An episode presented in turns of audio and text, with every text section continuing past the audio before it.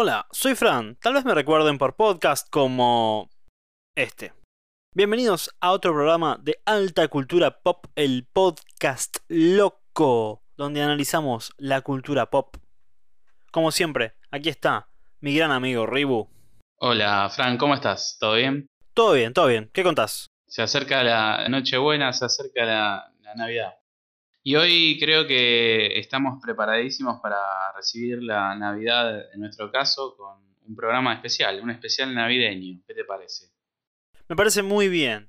Eh, es parte de una feliz tradición de especiales navideños, exceptuando quizás el de Star Wars, que no es nada, que no es nada feliz, Ajá, claro. del cual ya vamos a hablar en algún momento, pero bueno, no- hoy no es la ocasión. Hoy vamos a hablar de un especial bastante especial. Muy especial. sí. Y en este Sí, espíritu sí. navideño vamos a hablar de una serie de la cual no habíamos hablado todavía, que son Los Simpson. Exactamente. Vamos a empezar hablando del primer capítulo que hoy, se, hoy cumple 31 años. 31 años. Qué bárbaro. Somos más viejos que Los Simpson. sí, Bueno, y el estreno fue un 17 de diciembre, ¿no? exactamente. De lo que se tituló en Latinoamérica como especial de Navidad de los Simpsons. Así es. Pero en inglés es. Roasting on an Open Fire. Creo que es una canción navideña o un villancico. Exactamente. Bueno, y estamos hablando de las primeras épocas de Los Simpson. Vamos a notar que por ahí la animación no estaba a los estándares que estuvo después o las cuestiones argumentales todavía no estaban tan pulidas. Pero de todas formas creo que igual nos va a traer unos cuantos recuerdos. ¿No? Eh, sí, sí. Eh, como por ejemplo, ¿cuáles? Y bueno, me acuerdo de verlo de chico en Telefe, allá por los años 90, ujú. cuando todavía las grandes temporadas o los grandes capítulos no habían sido creados, ¿no? De alguna manera Claro. es como que fuimos espectadores del auge y caída claro. de probablemente el show televisivo más importante de todos los tiempos. Sí, ¿Mm? totalmente. Pero bueno, hablemos un cachito de este capítulo y después metámonos a fondo con todas esas cuestiones que tenemos tela para cortar, ¿no? Pff, olvídate. Sí, de una. Yo tenía entendido que en realidad no era el primer capítulo que se estrenó en Estados Unidos o que se iba a estrenar otro, ¿puede ser? Exactamente. Ese no es el primer capítulo que se produjo. Lo que pasa es que el primer capítulo supuestamente era el que se estrenó último, que es Some Enchanted Evening, que en castellano se conoce como Una noche encantadora, que es ese capítulo donde. Homero De la niñera. Marge, exactamente, se van de joda y dejan a una niñera que es una criminal. Eh, ese era el primer capítulo y lo que pasó es que bueno, la forma en que trabajan los Simpson y muchas series animadas es, tienen un departamento de animación propio, a grosso modo lo animan en Estados Unidos, pero después el detalle, los movimientos intermedios ¿no? de, de los personajes y eso, se envían a animar a estudios en Asia, en este caso en Corea. Eh, al día de hoy todavía se trabaja de esa manera, ¿no? Porque bueno, eh, eso es una cuestión que no se habla mucho, pero hay mano de obra esclava, ¿no? Sueldos asquerosamente bajos y pésimas condiciones laborales, pero bueno, los estadounidenses y buena parte de- del primer mundo se sirven de eso, ¿no? De esa porquería. Y bueno, lo que pasó es que mandaron los capítulos a animar y cuando volvieron, ya listos para estrenarse, los vieron y se querían matar. Especialmente este, que de hecho está disponible, se puede ver en, si uno lo busca en YouTube, se ve el piloto de los Simpsons, es un asco, es horrendo, horrenda la calidad que tiene.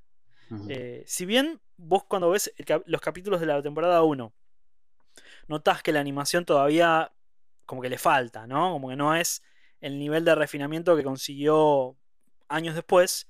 Dentro de todo está bien, o sea, son más o menos los personajes que uno conoce. Ahora, ves los cortos de Tracy Ullman o ves ese piloto fallido y te querés matar. Es horrible, te diría que este es depresivo. Eh, y eso pensaron los ejecutivos. Así que lo que hicieron fue mandarlos de vuelta a producir y para cuando llegaron, el, bueno, era justo para diciembre, para Navidad. Entonces decidieron hacer el capítulo navideño como el primer capítulo en estrenarse. Un 17 Claro, de diciembre de 1989. impresionante. Un capítulo que arranca con todo, donde Homero está eh, con una cara de sacado arriba del auto, nevando, yendo a la escuela para ver el, el acto de Navidad. Cuando el auto llega, se choca, choca con un montículo de nieve. Y como Sí. que de repente corta la escena y pasan a- al escenario. Y me pareció re loco eso, como que ya se venía un humor ahí diferente. Sí, definitivamente. Tiene un estilo de algo que, por lo menos hasta esa época, no se había visto nunca. ¿No? Es lo que se conoce como una sitcom, una comedia de situación que hasta esa época lo único que había similar eran los picapiedra. Ujú.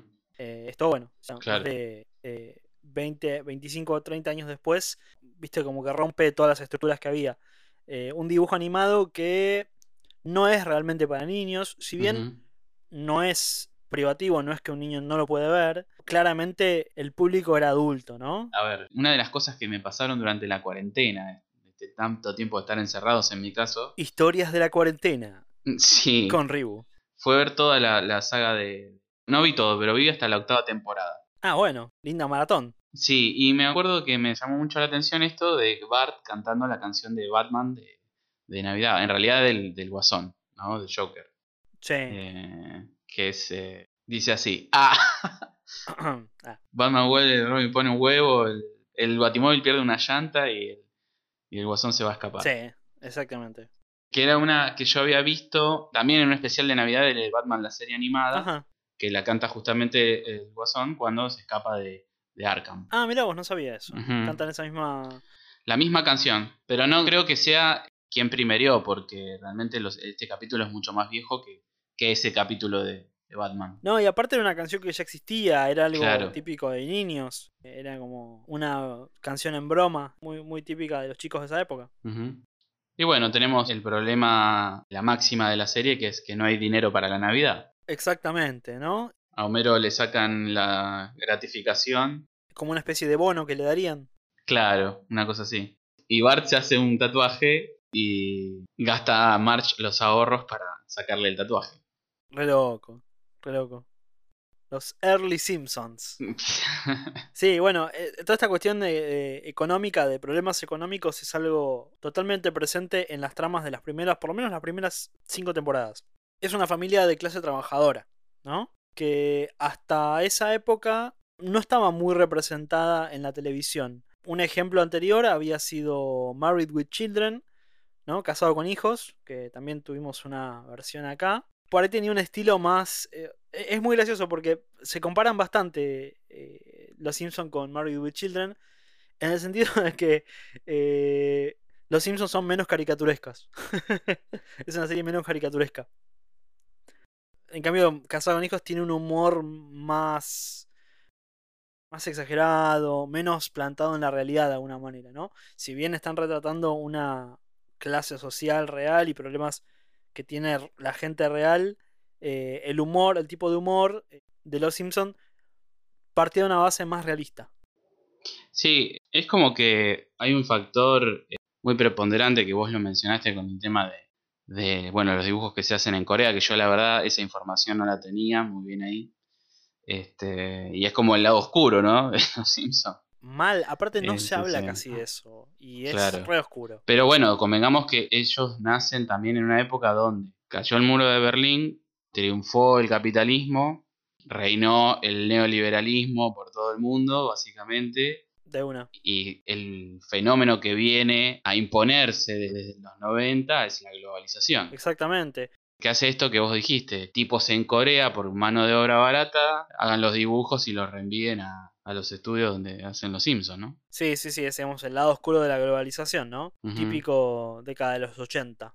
Sí, y que también yo creo entender que, bueno, como no hay límites, no hay fronteras, la búsqueda de nuevos mercados también propicia que vos te termines identificando con, con una familia imperfecta, con una familia este, humana, ¿no? Ajá. Y que llegue a todas las partes del mundo, digamos, que el producto llegue también a todos lados. Si bien la cuestión de la familia es algo universal porque en todas las culturas hay familia. Sí, eh, claramente hay una dominación cultural por parte de Estados Unidos, eh, la que todavía estamos. Es medio innegable. No podemos hacernos los tontos y eh, hacer cuenta como que no pasa. Sí, pasa. Pero bueno, depende de nosotros cómo lo, lo tomamos eso. Y sí, totalmente. O sea, muestra una familia, la típica familia nuclear, padres con tres hijos, Aparte de clase media baja, que para países del, del no primer mundo como nosotros, Claro. la verdad que hay una identificación interesante. Tremenda, ¿no? sí. Si bien estamos en una época de vacas gordas, eh, no durarían mucho, ¿no? Y los Simpsons seguirían ahí. Es muy loco que creo que ya lo mencionaste. Es como una especie de familia como alternativa a lo que se venía eh, haciendo en las series en Estados Unidos, ¿no? Que tienen una infinidad de series donde el protagonista es una familia. Totalmente, es como uno de los principales géneros televisivos. Convengamos que no es, eh, para ese momento todavía no era un medio con mucha antigüedad. Tenía 30 años la televisión nada más.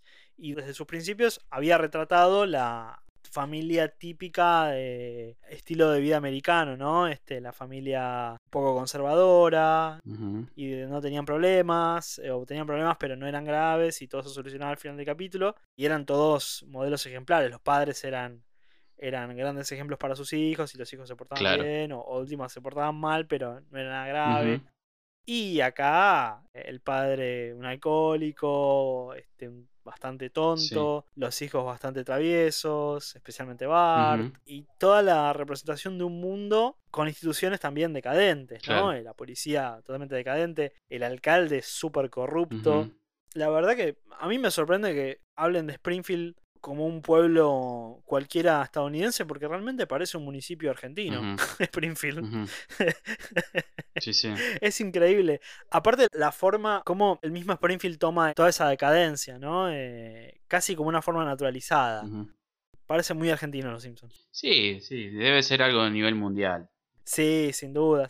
Pero es, es lo que tienen, esa cercanía, esa familiaridad. Es muy tremendo, es un fenómeno que no tiene antecedentes para mí.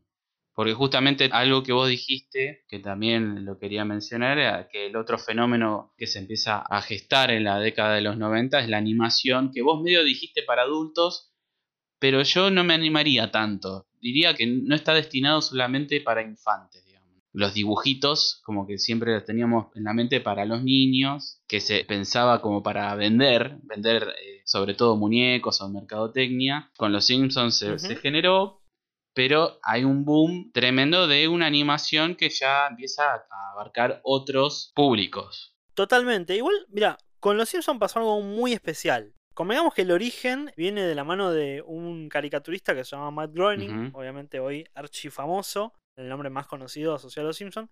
Fue el creador, eh, un productor de un programa de sketches cómicos que era el The Tracy Ullman Show, que era bueno, una comediante inglesa que tenía un show en Fox. Decide poner cortos animados en el programa y por eso lo llaman a, a Groening en principio querían hacer eh, una tira muy famosa de Groening que era Life in Hell, la vida en el infierno, que era una visión bastante sarcástica y pesimista de la vida, especialmente en, en Los Ángeles de esa época. Era realmente muy crítico de la sociedad. Y bueno, en cambio sale con una alternativa que son Los Simpson, que bueno, justamente conserva ese espíritu, vos lo decías, ¿no? De, que rompe completamente con la imagen de la familia típica estadounidense pero a su vez es más realista también. Y lo que pasa es que de alguna manera sí era algo orientado a un público más adulto, por más que fuera un dibujo animado, ¿no? Pero Bart, especialmente como personaje, genera una manía, una popularidad tan grande que se vuelve un fenómeno entre los niños también.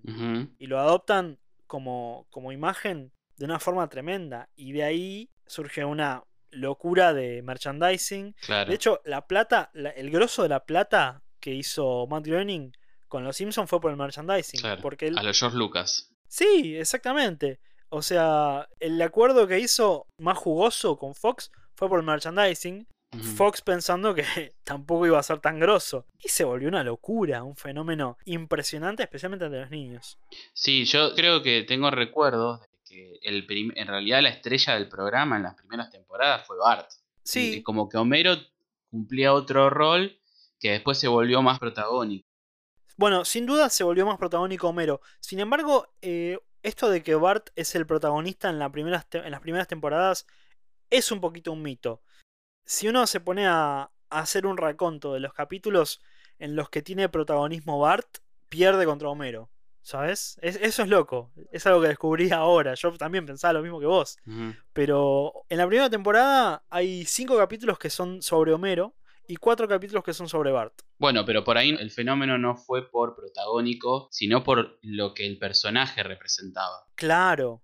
Eh, es verdad, quizás hay más de Homero siempre, pero me Sí. parece que el personaje tenía una característica que tenía un poco, siempre los Simpsons es como que se autorreferencian, pero tenían eso de, de cuando el capítulo de Pucci, ¿viste? El tipo que tenía las gafas, an- andaba en patineta o skate, ¿no? Sí. Con patineta, claro. Entonces era copado, pero al mismo tiempo era un perdedor y al mismo tiempo le costaba el colegio, pero y al mismo tiempo era un Sí. diablillo y tenía esa impronta. Y, y bueno, habrán usado eso para vender a los sumo. Sí, tenés razón. Como fenómeno cultural, lo que dominó primero fue Bart. Bart fue el, la, la imagen de los Simpson. Sin embargo, es una moda que no duró demasiado. Claro, A partir del 90, 90 91, ya empezó a aflojar la Bartmanía. ujú. claro, Y ya, eh, digamos, como que apareció más el culto a los Simpson como, como serie, como familia. Y sin embargo, igual yo creo que está asociado mucho eh, a la niñez. Yo, igual que vos, claro, lo vimos siendo niños. eh, seguramente perdiéndonos de la mitad de los chistes. ¿no? Que por ahí ahora los vemos y entendemos todo, ponele, en lo mejor de los Sí, casos. sí, sí, sí. Pero en esa época lo veíamos por otra cosa. Que aparte, bueno, justamente coincidía ¿no? con el formato que tenían los capítulos en las primeras temporadas, que eran más como una aventura. Claro. Tenían un formato más tradicional, si se quiere, en cierto sentido. Más allá de, de lo disruptivos que eran como concepto. Claro.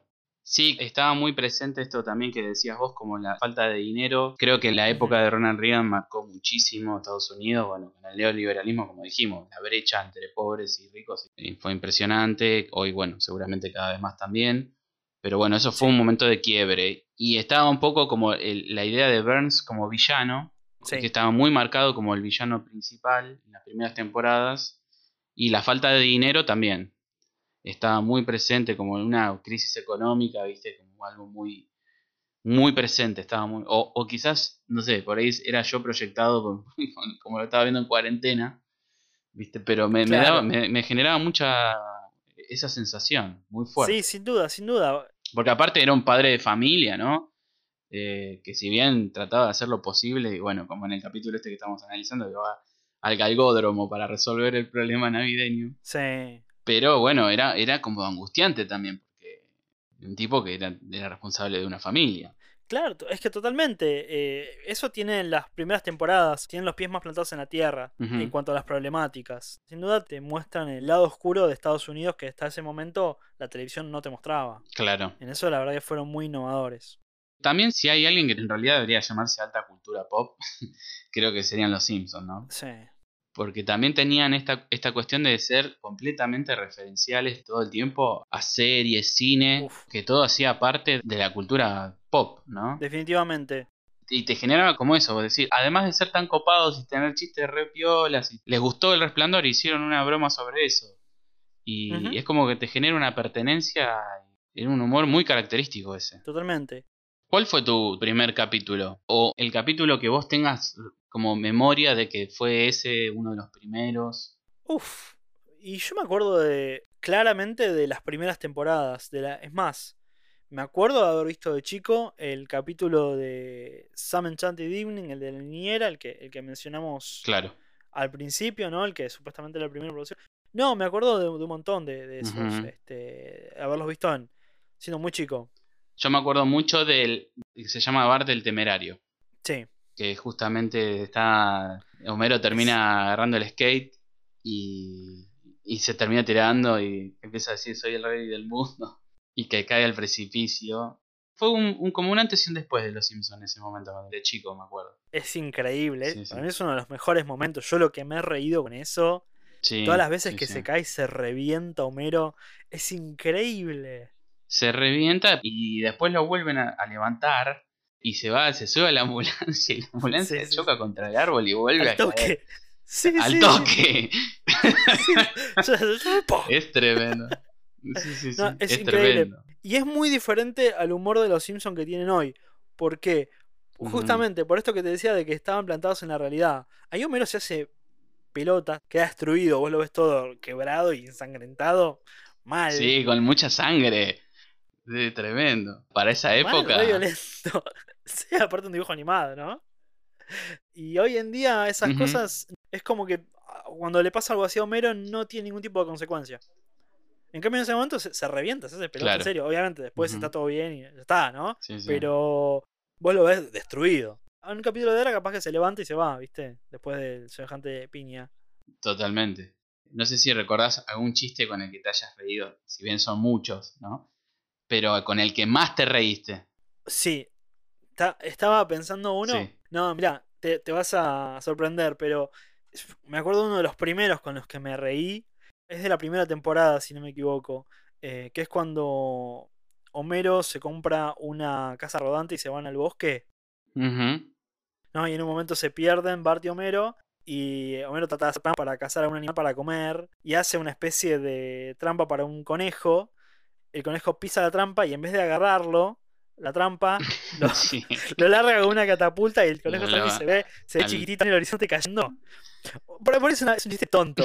Pero me acuerdo de chico, me moría de risa, me- pero me mataba ese chiste. Me moría, me moría. Sí, Este, sí, me acuerdo perfecto de eso. Perfecto. Increíble. Y aparte que dice, bueno, como que no lo agarran, ¿viste? Como que se dan vueltas y Sí, sí, no sí, sí, reaccionan. No, no, aparte, la imagen del conejo chiquitito ah, desapareciendo en el horizonte era increíble. Alto viaje, se salió volando a la miércoles. Buenísimo. Yo me acuerdo del. Te juro que estaba en el- Me acuerdo todo el contexto. Estaba en el, comedor de casa y estaban dando esos capítulos que eran los refritos, que son imágenes de, de otros capítulos. Sí. Y el de. es- Estaban haciendo el chiste de Inocente Palomita. Como Bart le quiere hacer una broma a Homero. O sea, ya arranqué por el remate, pero. De repente encuentra. No sé qué está pasando por un lado, que encuentra un lugar que, que bate una lata. En una. No. lo lleva a una pinturería Y, y bate la lata y la. la- para que se la. Cuando mezcla la pintura. Claro, para batir la lata de pintura. Y pone una lata de cerveza y bueno, la deja en, el, en la heladera para que Homero la tome, para que le explote. en la- o sea, como la típica cuando abrís una gaseosa y te mojas todo, ¿no? Claro. Y en un momento, bueno, le levanta la temperatura de la casa, todo, porque no se levantaba para tomar la cerveza. Sí. Hasta que abre la lata y, y salta, salta Bart diciendo inocente palomita y no terminó de decirlo, que Sí. toda la casa. Mal. Yo me acuerdo de haberme reído muchísimo, muchísimo con eso. Tremendo ese. Pero tentado, o sea que. Qué bárbaro. Tiene una, una cantidad de chistes que, que uno los asocia. A ver, nosotros somos dos viejardos que se criaron viendo Los Simpsons a medida que, que se iban produciendo lo- las temporadas más, más grosas, ¿no? Tuvimos esa suerte de alguna manera. Cosa que no tienen los jóvenes de ahora. Claro, ¿cuándo dejaste de ver Los Simpsons? ¿Tuviste algún momento? Los Simpsons todavía los veo. Pero hasta cierta temporada, ¿no? Claro, pero en este orden de temporadas. Claro. Eh, no, no, y hasta. Creo que he visto hasta la 13, más o menos.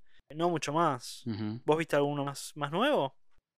Me parece que de- dejé de ver un poquito después de que cambiaron las voces. Bueno, eso es un fenómeno que nos pasa acá, ¿no? Claro. Específicamente. En Latinoamérica. ¿Vos tenés idea cuándo fue que cambiaron las voces? ¿En qué temporada? Creo que fue en la 16. Claro. Pensá que después vinieron 15 temporadas más. Calculo que hasta la 20 y pico, seguro. Pero Ah, mirá, bastante. Obviamente mi recuerdo y mi, mi corazón siempre va a estar con las primeras. Humberto Vélez es un gran, para mí, responsable del suceso en Latinoamérica. Y que cuando se mencionen los grandes productores o los grandes nombres que fueron responsables de la era dorada de los Simpson, Humberto tiene que estar, porque para mí fue un, le dio muchísimo. Sí, sí, este, sin duda Humberto Vélez especialmente le dio una, una impronta muy particular. Porque aparte creo que también era el director del doblaje, no solamente la voz de Homero. Yo he tenido la oportunidad de escucharlo en inglés hace bastantes años, porque viste que antes la tele tenía esa opción de zap, que vos cambiabas el audio. Claro, puedes cambiar el idioma, sí. Claro, en Fox lo, lo- lo podías ver también en inglés. Pero me- era raro porque no, no me causaba tanta gracia. Porque, claro, la voz de Humberto Vélez le daba como un, una cosa medio chistosa o no sé, como rimbombante, no sé cómo describirlo. Pero tenía una cualidad propia. Sin embargo, después con los años los empecé a ver más seguido en inglés. Y me empecé a encariñar también con las voces de los actores originales. Entonces te hago la pregunta definitiva. Sí. ¿Idioma original o doblaje latino? No, no me puedes hacer esa pregunta. Porque me crié con el doblaje latino y es fantástico. Está muy, muy bien. La verdad que eh, está muy bien hecho. Y el que hayan cambiado a Humberto Vélez como un icono tan grande fue un horror. Ahora, Claro. en su idioma original son fantásticos. Los actores originales son unos genios. Porque imagínate que muchos hacen muchas voces y a veces están dialogando dos personajes interpretados por el mismo actor y lo hacen, lo graban de esa manera. O sea, está, eh, yo qué sé, Hank Azaria, ¿no? Que hace miles de voces. Aparte es un actor reconocido. Y habla con un personaje y después le contesta y es el mismo chabón todo el tiempo grabando. Es, es increíble. Son gente muy, muy talentosa. Todo, todo lo que es la producción de Los Simpsons en general tiene un talento impresionante. La verdad que nunca se vio algo así en la televisión. Sí, el cambio creo que fue una de las razones por las cuales ya dejé de verlos, pero bueno, en realidad el cambio de los Simpsons radica más en otra cosa, es de fondo con el cambio de humor, el cambio de, de muchas cosas, porque no solamente los Simpsons eran humor, sino que también había mucho drama, había capítulos dramáticos. Sí, exactamente. Yo creo que hay algo que los análisis que he visto en general no le dan bola y que es recontra importante y es el corazón que tenían los Simpson. Era una familia disfuncional, pero era una familia que se quería. Homero con todos sus defectos quería a su familia. Eh, Bart también era un niño terrible, pero pero al final del día hacía lo correcto. ¿no? Eh. Había valores en el fondo. Y eso creo que es algo que le falta a los Simpsons de ahora. Y también a muchos imitadores, o muchos, o no sé si imitadores, pero las series que fueron como las que tomaron la posta a lo largo de la década del 90, como puede haber sido South Park o después Par de Familia, ¿no?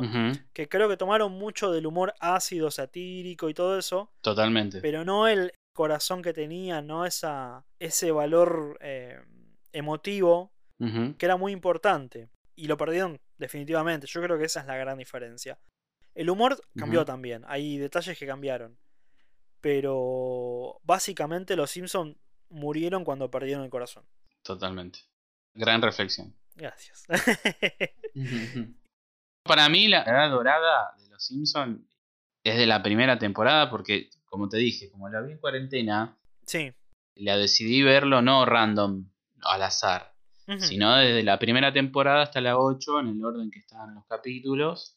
Y definitivamente para mí es ese intervalo el que define la edad dorada que tiene esto que vos decís, todo este corazón. Y es como que yo lo imagino como una montaña. Ya las primeras temporadas son un éxito, arrancan bien arriba. Sí. Pero hay un momento que es como una meseta y ahí vuelvo a referenciarlo con los Simpsons. En el capítulo que Homero va al gimnasio y que tiene que termina escalando una montaña, Sí. que piensa que llega a la cima y después te das cuenta que había una cima más. Sí. Bueno, yo creo que hasta ahí es la cuarta temporada y la cuarta, quinta y sexta son tres temporadas que para mí fueron tremendas y la cinco es el pico ese, ¿viste? Como que es un poquito mejor, ¿no? Tiene unos Ajá. capítulos muy tremendos y después las 7 y la 8 terminan, para mí forman parte de la era dorada, pero ya se nota una especie de, bueno, un declive, pero está bien, digamos, eh, no es fácil de estar allá arriba con 8 temporadas, 200 capítulos. Sin duda. Y yo agregué la 8 por la investigación de que empezaron a, a partir de esa temporada a cambiar guionistas. Y hay como un capítulo que se llama El Bisagra, que es el de spin-off, Sí. que marca, que es como ese es el final de esa era, ¿no? Que dicen, bueno, nos estamos quedando sin ideas, Sí. como que cuántas historias pueden vivir los Simpsons, entonces como que a partir de ahí se hizo el, el clic, me parece. Bueno, mira, yo tengo un par de cosas que decir al respecto. Meta. La primera tiene que ver con la forma en que nosotros vimos los Simpsons de chicos. Consumiéndolos a través de Telefe, principalmente. Y Telefe tenía la particularidad de que te los pasaba no con una continuidad cronológica, ¿no? Por temporadas. Uno ni sabía qué temporadas eran, cuántas había, ni por cuál iban. Entonces, realmente las épocas de los Simpsons, a ver, si uno las vio durante los 90, era lo que llaman la era dorada. Así que de alguna manera no había tanta diferencia. Sin embargo, al verlos uno temporada por temporada y también viendo el contexto que tienen, ¿no? Eh, esto que vos mencionabas del cambio de los guionistas y sobre todo algo más esencial, que es el cambio de lo que llaman el showrunner. Claro. ¿Qué es el showrunner? Bueno, el showrunner es un productor que también puede ser un guionista a su vez, que es de alguna manera el que dirige al equipo de guionistas. Los Simpson tienen la particularidad de ser, a veces se dice que es un show de los guionistas, en el sentido de que es todo un equipo de trabajo, a veces bastante grande, que se la pasan pensando ideas, escribiendo.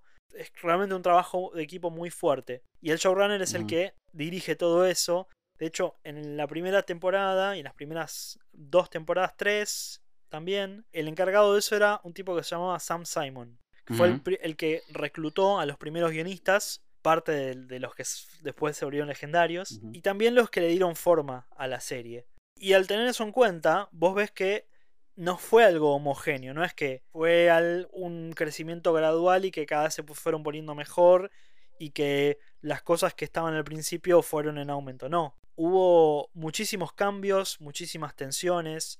De hecho, los primeros tres productores que tuvo la serie, bueno, el que ya mencioné, Sam Simon, Matt Groening, el creador de Los Simpson, y. James L. Brooks, que era un productor de televisión veterano, eh, también de cine, laburó en, en películas muy importantes, era el productor de Taxi, la serie icónica, un tipo con muchísima experiencia. Y los tres tenían una impronta muy personal, cada uno. Sam Simon especialmente en lo que tiene que ver con la comedia, era también caricaturista, era un tipo muy talentoso. James L. Brooks era el que le daba ese toque emotivo, el corazón, era, era realmente el que supervisaba los, los guiones y le agregaba un toquecito. Hay un ejemplo muy bueno que es el capítulo del maestro sustituto de Lisa, que en la versión original lo interpreta Dustin Hoffman. De hecho, hay una Sí. pequeña referencia al graduado ¿no? en ese capítulo. Bueno, tiene una historia triste porque eh, Lisa se, se encariña mucho con él y él se va.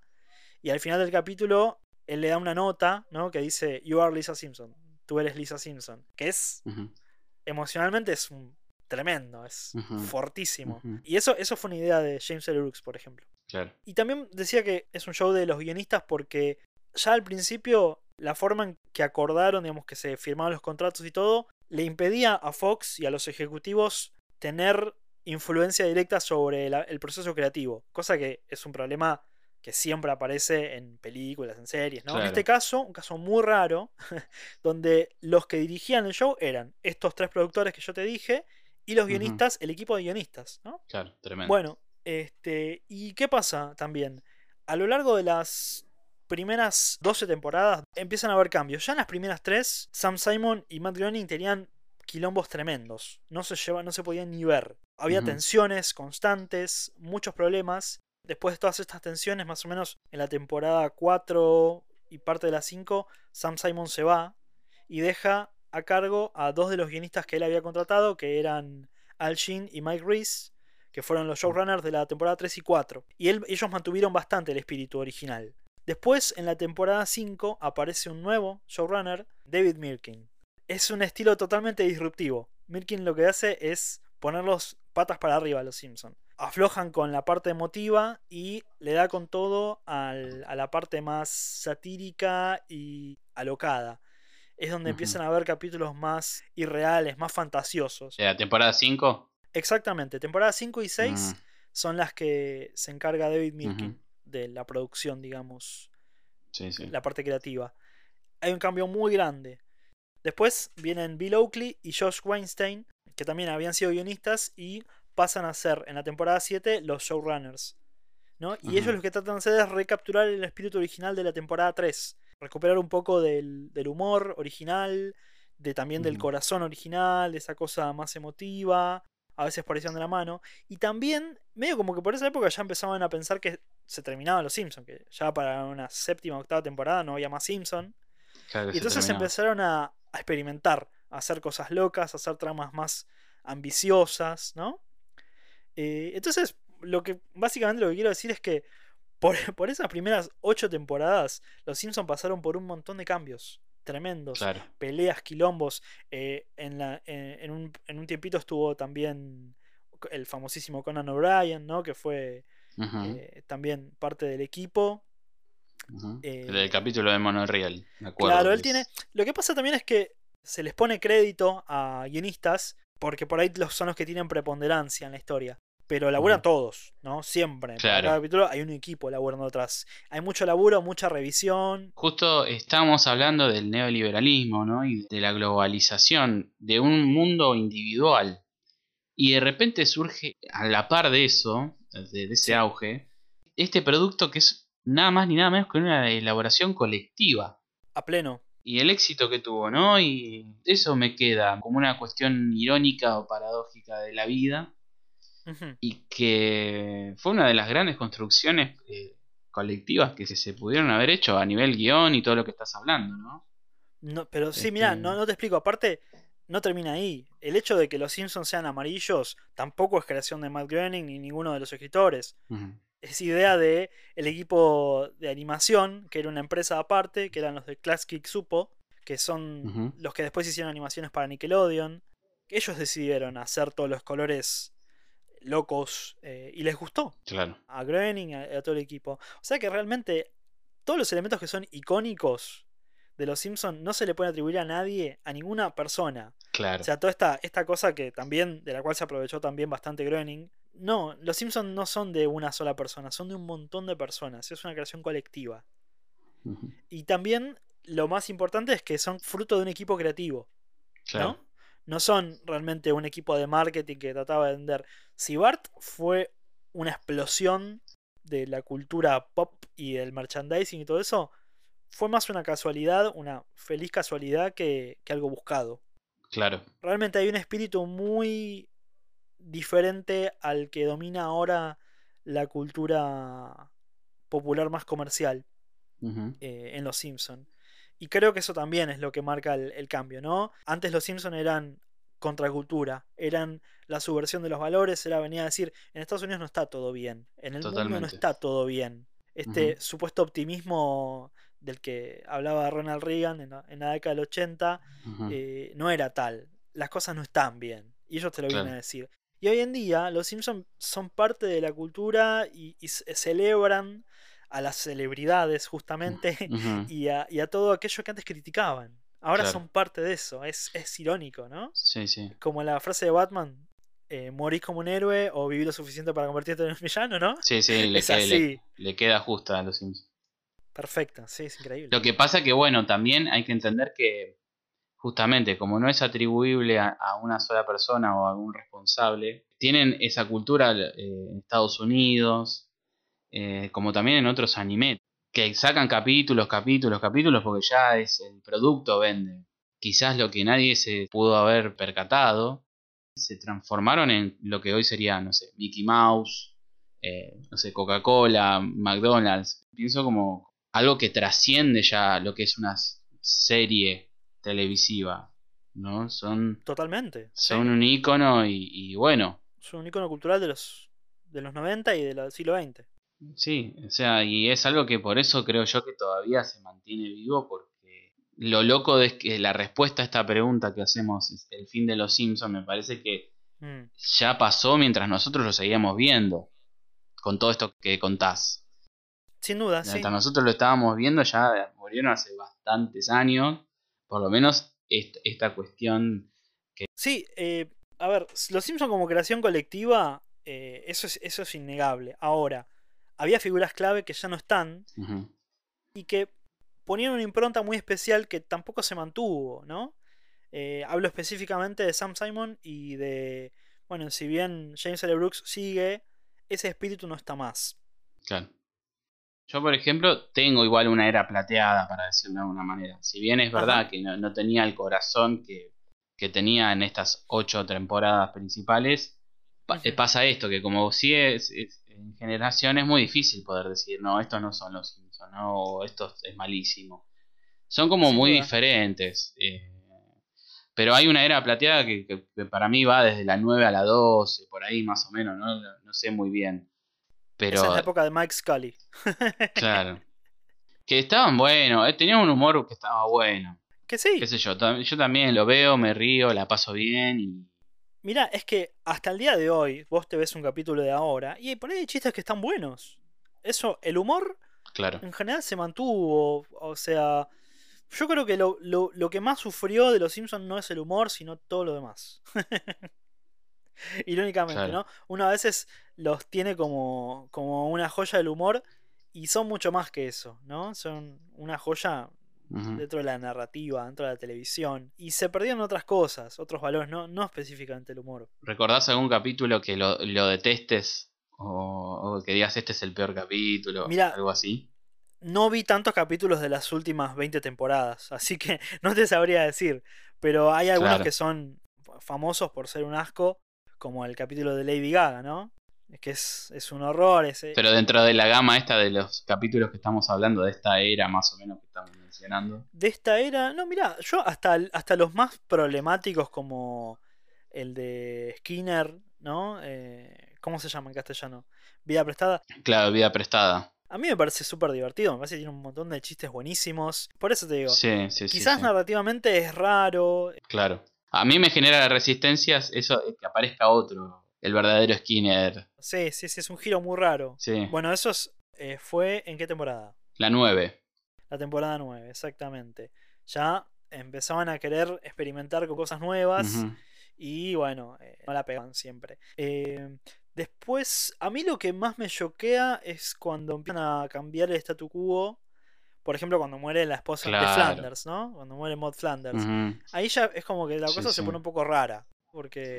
Bart tiene siempre la misma edad, Lisa también. Todo más o menos Claro. tiene una, una continuidad. Y en cambio, cuando empezás a cambiar las historias, claramente es porque no hay más que contar con esas historias viejas, ¿no?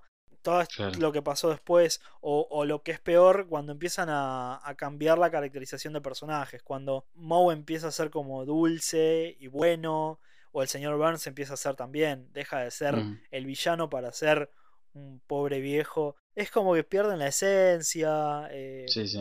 No me gusta eso ya. Yo me acuerdo de. Por ahí hay también chistes que no me causaron y que también me generaban cosas raras. Cuando, cuando Homero se viste de panda, por ejemplo. Sufre como una especie de violación ahí. A ver, ¿eso, qué- ¿eso de qué temporada es? Bastante. Bastante moderno, ¿no? Sí, creo que es la- esta era plateada que te digo, más o menos, que creo que debe ser eh, antes de las 12. Por ahí. Ah, Me parece. mirá vos, mirá vos. Tiene cosas buenas, pero. Claro, tiene cosas buenas, pero hay cosas que son raras. Los- eh, cuando tienen el caballo de nuevo, siempre esa parte que, que van al mundo de los jockeys, que son como terminan siendo como duendes. Muy raro eso. Muy raro. Sí, eh, eh, eh, bueno, nada, tratan de ser innovadores y de contar cosas nuevas. Esa época, eh, hablando que vos hablas mucho de Telefe y de la forma que consumimos los Simpsons, esa época, en los 2000, lo Sí. que querían me echar en una hora cuatro capítulos. Entonces, achuraban toda la presentación, el, los chistes del sofá, nos habremos perdido, o por lo menos yo me habré perdido cientos, Sí. y, y hasta cortaban parte del capítulo para en una hora meterte eh, cuatro, cuatro o cinco capítulos, una locura. Bueno, sí, sí, o sea, si bien en un principio le podemos agradecer a Telefe por dejarnos ver Los Simpson eh, en los 90, Claro. también es evidente que no tienen mucho material, mucho contenido. Eh, ahora usan su propia producción de Casado con Hijos para llenar espacios, ¿no? Hasta donde tengo entendido. En su momento era Los Simpson, era todo, a veces Claro. horas de Los Simpson. Porque realmente no tienen contenido. eh, Habla de la pobreza de nuestra televisión también, ¿no? Claro. y, y el hecho de que también lo- los achuren de esa manera es, es una vergüenza. Bueno, a ver, renovaron ya la temporada 32. Así que por lo menos un par de años más me parece tenemos los Simpsons, seguro. ¿Qué pasará después? ¿No? ¿Hasta dónde pueden seguir explotando esto? La verdad no sé, se habla del final ya, Sí, pero son rumores. eh, pero hace rato que se viene hablando igual. Sí, claro, ese es el tema, ¿no? Porque lo que se dijo, creo que ya en el año 96 es, lo único que puede frenar a los Simpson es la muerte o la Claro. billetera de Rupert Murdoch, el, el dueño de Fox. Eh, hasta ahora no le quedó ningún actor importante, tipo Dan Castellaneta, Harry Shearer, eh, ¿no? Lo- los que hacen los personajes principales. La llega a quedar alguno de esos y ya no sé si pueden seguir. O hasta que no generen dinero. Yo no sé realmente eh, cuánto más la pueden estirar. Hablaban de una película más. Sí, es que yo te decía, nosotros vimos la muerte de los Simpsons sin darnos cuenta, mientras mira- seguíamos mirando los Simpsons. Y Sí, también sí. eso se relaciona mucho cuando hablamos de, de Mandalorian, eh, que Ajá. hablamos de Star Wars también, y que muchas, las generaciones siguen creciendo, siguen viendo cosas eh, nuevas de los Simpsons, de Star Wars, y, y van a tomar eso como los Simpsons, Sí, o como Star Wars, y es loco. Es raro, ¿no? Sí. Ojo, también pasa algo que, que mira, que me retrotrae a- al capítulo de Cha Cha Cha. Aguantá. Nos fuimos a alto viaje Sí, al pasado. sí. Que, que por ahí hablando con, mira, con algunos familiares y con amigos también. Realmente me dio la pauta de que el humor es subjetivo. Claro. Eh, hay cosas que de Cha Cha Cha, por ejemplo, que yo recuerdo y me parecen icónicas y que a otras personas no les parece gracioso. Y por ahí me, me dicen, che, ¿te acordás de esto?